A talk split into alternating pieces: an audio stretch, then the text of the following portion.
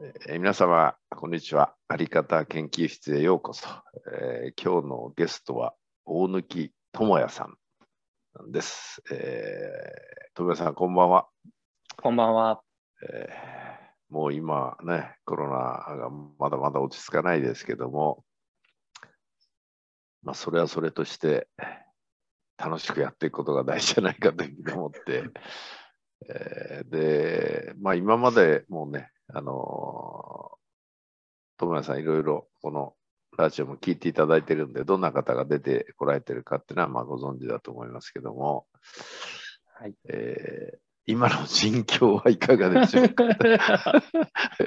私が出るんですか？とか、つい先日ですもんね。ね。大体ね、1日2日前なんですよね、頼むのがみんな 適当なもんだから、ど。どんな心境でしょうかね、今は。いや正直ですね、あの、うんまあ、心に秘めてあった思いとしては、まあ、いいつか出たいなっていうのは、まあ、ずっとあ思っていたんですけども、いや、いいですはいね。まさか一昨日言われて、しかも、あの、普通に多分会話してる中で、うん。やろっかって 言われたので、多分、僕は固まっていたと思います。そうだよね。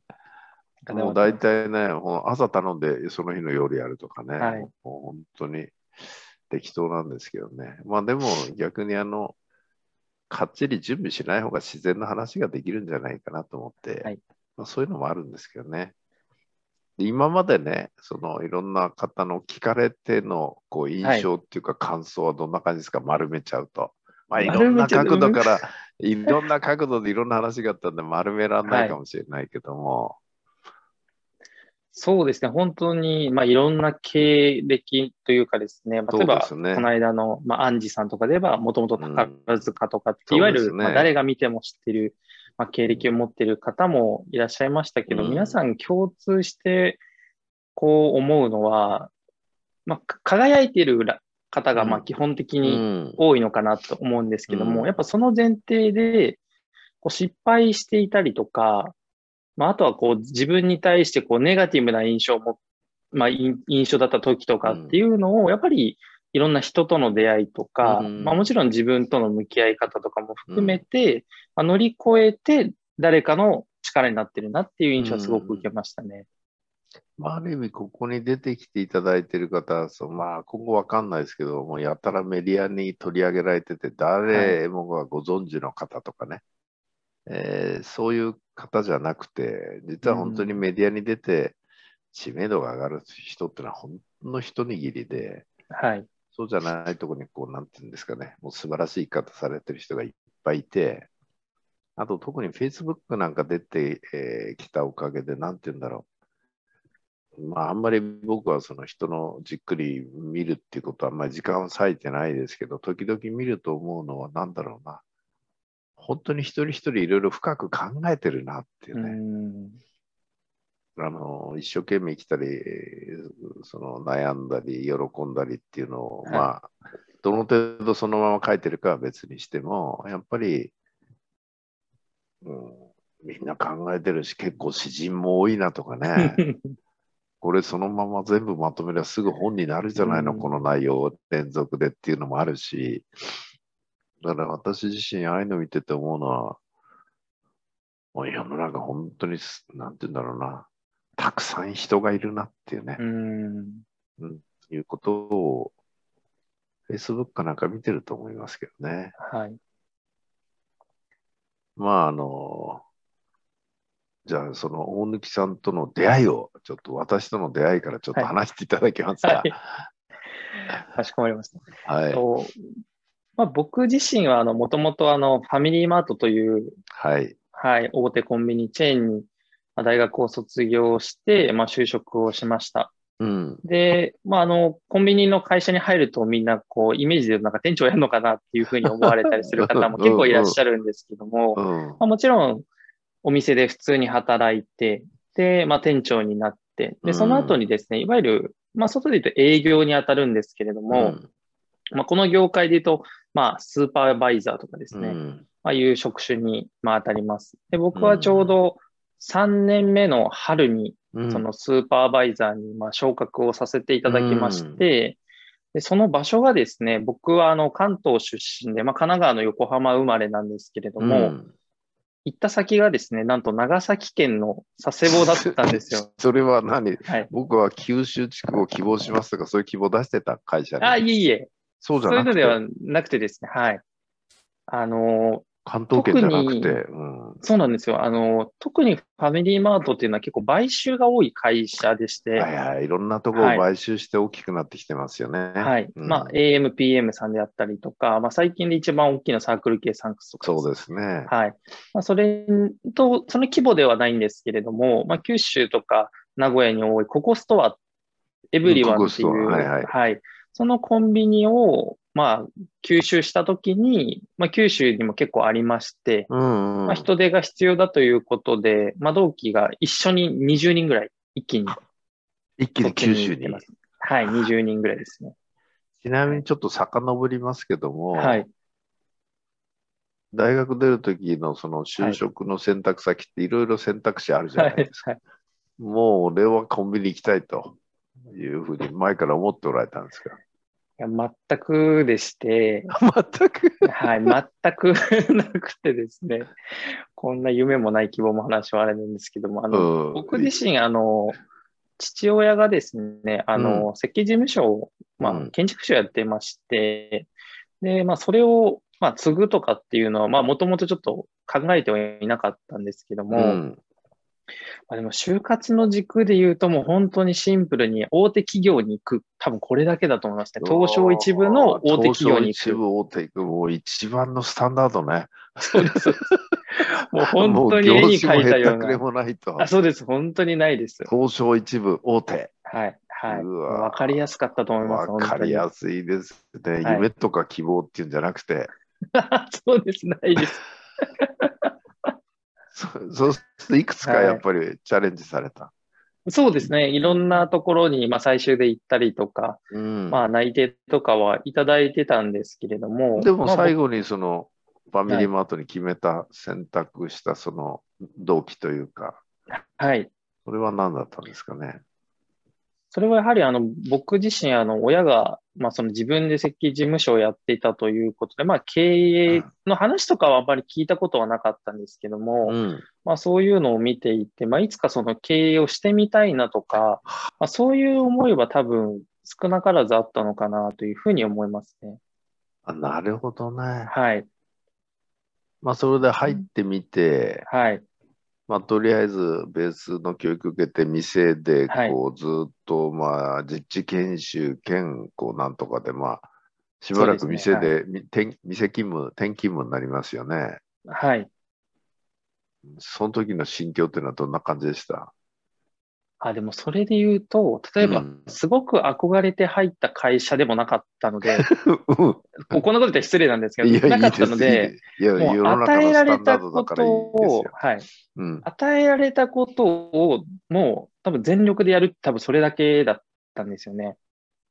なるほどね。はい。で多分その全力が多分他の人よりも強かったんだと思います。全力のレベルはいがなんかちょっと異常なほど強かったそうでした。というような話を聞いたことがあるんですが、どどんな風だったんですか、とですね、もう一番わかりやすく言うとですね、うん。例えばお昼からうん。自分のいわゆるトレーニングストアのはい。あの、勤務があって、例えば13時から、うんまあ、大体8時間プラス休憩なので、うんまあ、9時、まあ、21時までとかだったら、あの、午前中にですね、あの、当時の、まあ、営業所に配属は一応されているので、営業所のまあ上の方々に、この地区でいいお店教えてくださいって聞いて、そのお店を午前中に回って、昼から自分のお店に勤務するような感じです。それは毎日、はい。時あ々毎日ではないんですけども、うんうんうん。あの、自分で働いていて、うん。あの、まあ、正直言うと、一個上の先輩が僕らに教えてくれているので、やっうん。ぱり基礎的なことが多いんですよね、もちろん。まあそうですよね。はい。うんとか、会社からカリキュラムも与えられてるんで、うんうん基礎的なことが多いんですよね。どちらかと本当に感性を磨くとかではなくて、これはこうやってやるよっていうことだったんですよ。ううまあ、まさに手順だよね。はいうんはい。僕の中では、その、お店、コンビニっていうお店ってどういうお店だと、お客さんにとって、まあ、とても喜ばれるとか、まあ、もしくはその売り上げが上がるお店なんだろうっていうのを、自分のお店だけを見ていても、まあ、わからないなっていうふうに正直思ったんですよね。なるほどね。はい。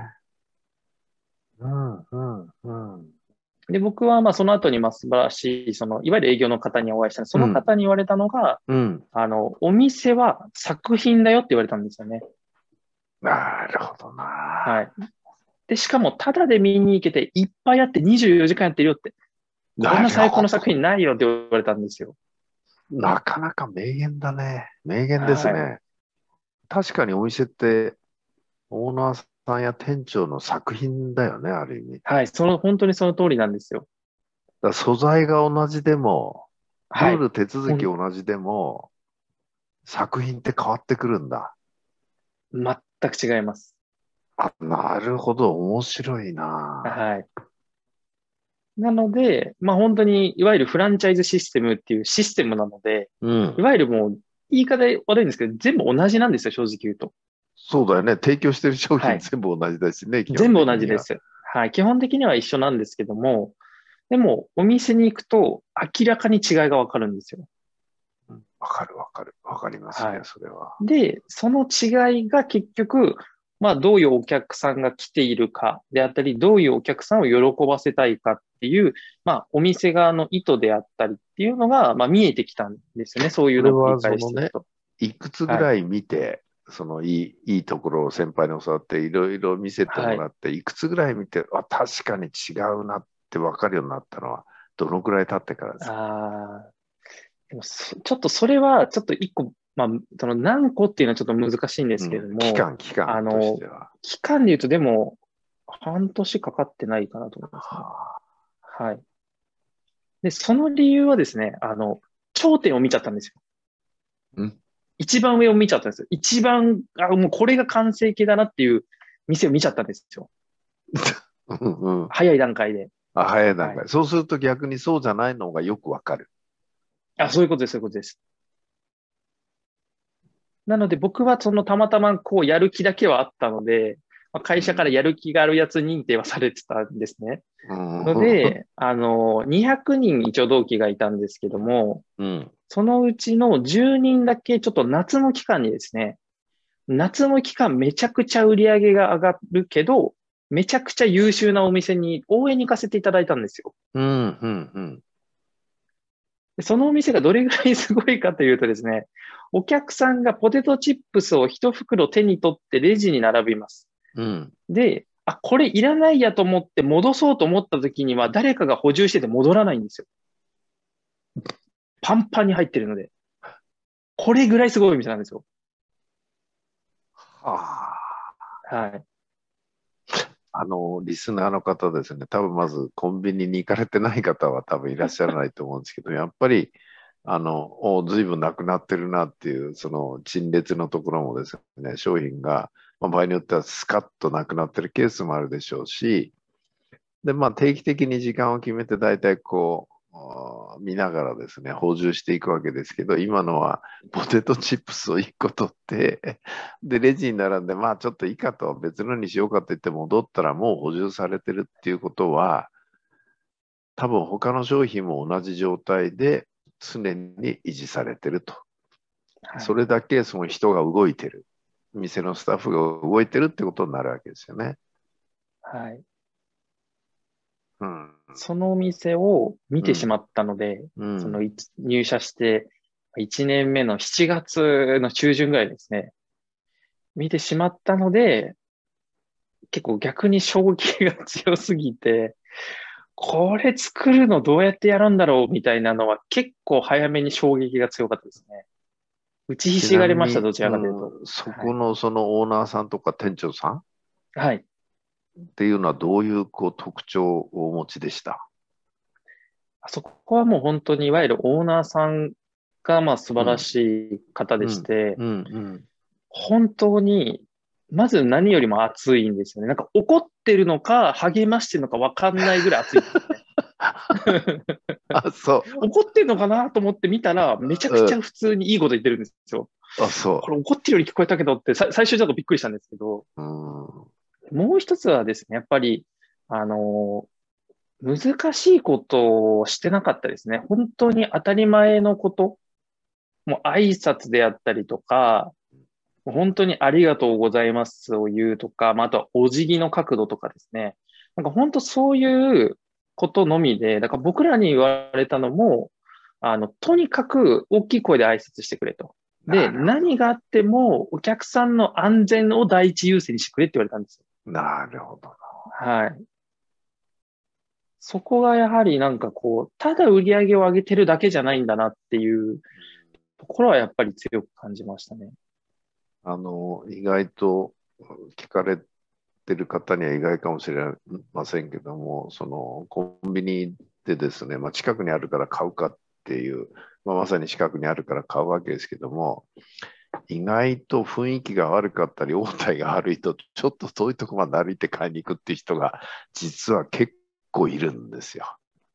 あの、まあ、あるご縁があって、コンビニ業界ずいぶん、あの、勉強させてもらったんで、なんであそこで買わないのって言ったら、いや、お釣りの出し方が気に食わないとかね、その挨拶が良くないっていうんで、わざわざ遠いとこまで行って買う人が結構いるっていうのは僕は聞いてびっくりして、まあ、それ以上にちょっと今の話で遡りますと、やっぱり彼の動きで素晴らしいのは、まあ、なんと話に入った会社だけども、その与えられた仕事はもう真剣にやると。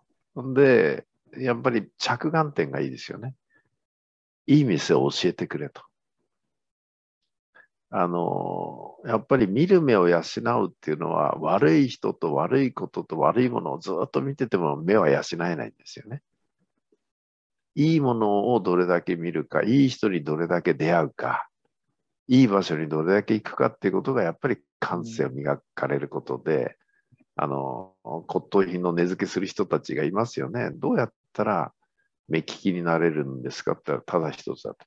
いいものをたくさん見ることだと。これはもう全部本質だと思うんですよね。だから、いい店を作るんだったら、いい店と言われてるところをいもういくつも見ていくと。そうするとだんだん分かってくる。で、今、あの、大西さん言われたように、いい店を見た途端、そうじゃない店が愕然としてパッと分かるわけですよね。分かるようになるんですよね。これはもう、偽物を見てて本物は分からないけど、その骨董品でも何でも、芸術作品でも、本物をずっと見てて偽物を見た瞬間、あ、全然違ってすぐ分かるそうですよね。全く今お話聞いてて、まあ同じだなと。で、半年ぐらいでもう大体、あ、こういうもんかって。そうですね、はい。分かってきたっていうことですよね。やっぱそこら辺のアプローチっていうのは素晴らしいですね。で、その長崎に行かされて、はい。長崎に行けって言われた時の心境はどうでした？えー、長崎かよと。いや神奈川じゃないですか。神奈川じゃないですか。はいなんか、それは本当に、あの、僕正直神奈川に残れると思ってたんですよ。そうだろう。はい。私、めちゃくちゃ頑張ってたので、自分で言うのなんですけど、めちゃくちゃ頑張ってたので、結構、結果出してたんだ。そうなんですよ。上の方々にも、まあちょっとその、まあ一緒に頑張ろうでみたいなことをちょっと言っていただいてたんですよ。ああ、なるほど。はい。なんですけど、結果蓋開けてみたら、もう本島出てたっていうことに。本島出てたっていうね。はい、本土出てですね。で、実際にはその九州合併したところの店の指導になるわけか。はい、長崎では。そうですね。まあ、えっ、ー、と、まあ、半分ぐらいがですね、いわゆるその後の僕らの営業になるので、営業の見習い見習いとして、まあ、当時の営業所の先輩に付き添うっていうのと、あとは、その、ココスターさんがファミリーマートに変えるときに、うん、えっ、と、最初にいわゆる回転トレーナーっていう形で、まあ、10日から2週間ぐらいですね、そのお店に張り込んで、うん、そのココストアで習ったことをファミマ仕様に変えていくそこら辺って結構大変じゃなかったですか、はい、意識変えるっていうのは。いやすごく、いや、僕らはこうやってきたんです。はい。あの、不思議なぐらい、その、九州合併した時も、やっぱり前のやり方にみんなこう執着するんですよね。はい。ほんで、その、まあ相、相手の側から見ればですよ、関東から若いのが来て、なんか偉そうに 指導するっていうふうに思ったんじゃないのかなと、あ私の勝手な推測ですけど。あったと思いますね。ねはい。なおかつ、どっちかというとマニュアルを完璧に覚えてる人間の方だったので、うわー嫌な感じであったかもしれないね、はっきり言うとかもし。れないですね。ただなんかその一点思ったのでも、九州の方々はなんかどうしても例えば九州が好きだからちょっと九州以外の人ちょっと弾くんじゃないかとかって、ちょっとなんか僕も思ってたんですけども、意外とそのココストアさんからこうファミリーマートに変えていただいた方って、うんその元々のオーナーさんがすっごく従業員を愛してたんですよ。わあ、それは良かったですね。はいそれは、あの、店内調理がすごく多かったんですよ。おお、珍しいですね。はい。なので、多分やっぱり自分たちだけが頑張っても、絶対に店がうまくいかないような仕組みだったんですよね、逆に言うと。なるほどな。はい。納品が来て出せばいいっていう形ではなくて、朝パンを仕込んで、パンを焼き上げて、お弁当を作ってというような、そういう、その食品を作るっていう作業が結構メインだったんですよね、うんココストアさんとかは。はい。なので、あの、面白いお店とかで言うと、もう、例えば年、年末年始、この人は来れて、この人は来れないとかダメなので、みんな2日行って1日休み、2日行って1日休みっていうの、これもう1年間決まってるんですよ。仕組み、あの、シフトが。うん。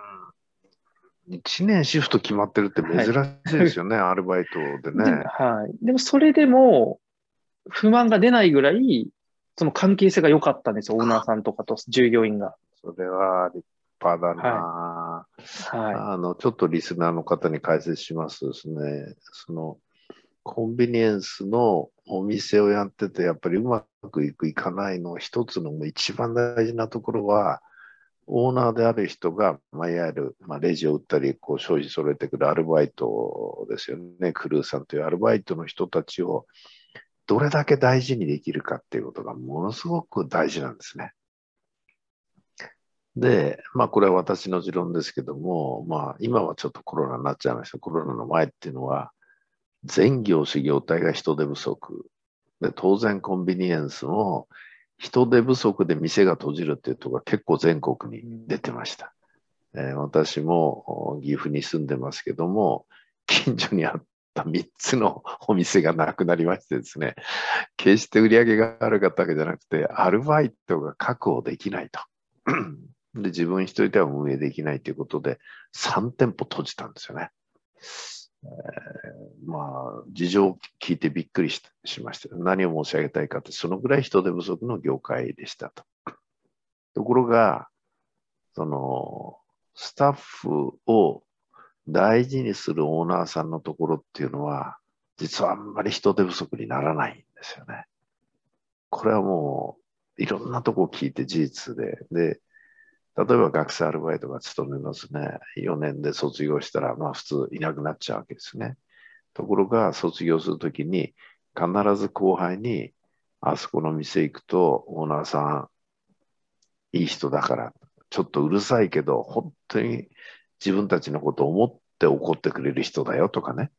本当に自分たちの将来考えてくれる人だから、あそこに行くといいぞって言って伝承されていくんですよね。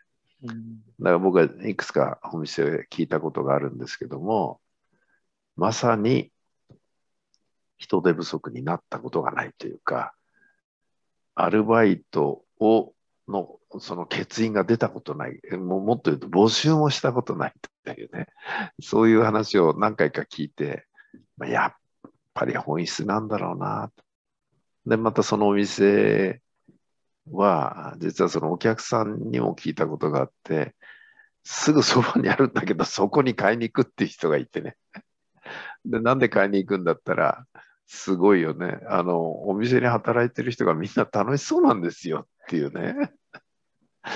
だからそこまで行くんですっていう、もうすごい話であり、まあ私自身がその経営ということをある程度、こう、いろんなとこで見させて、えー感じ学んだこととも、全くこう同じだったんですよね。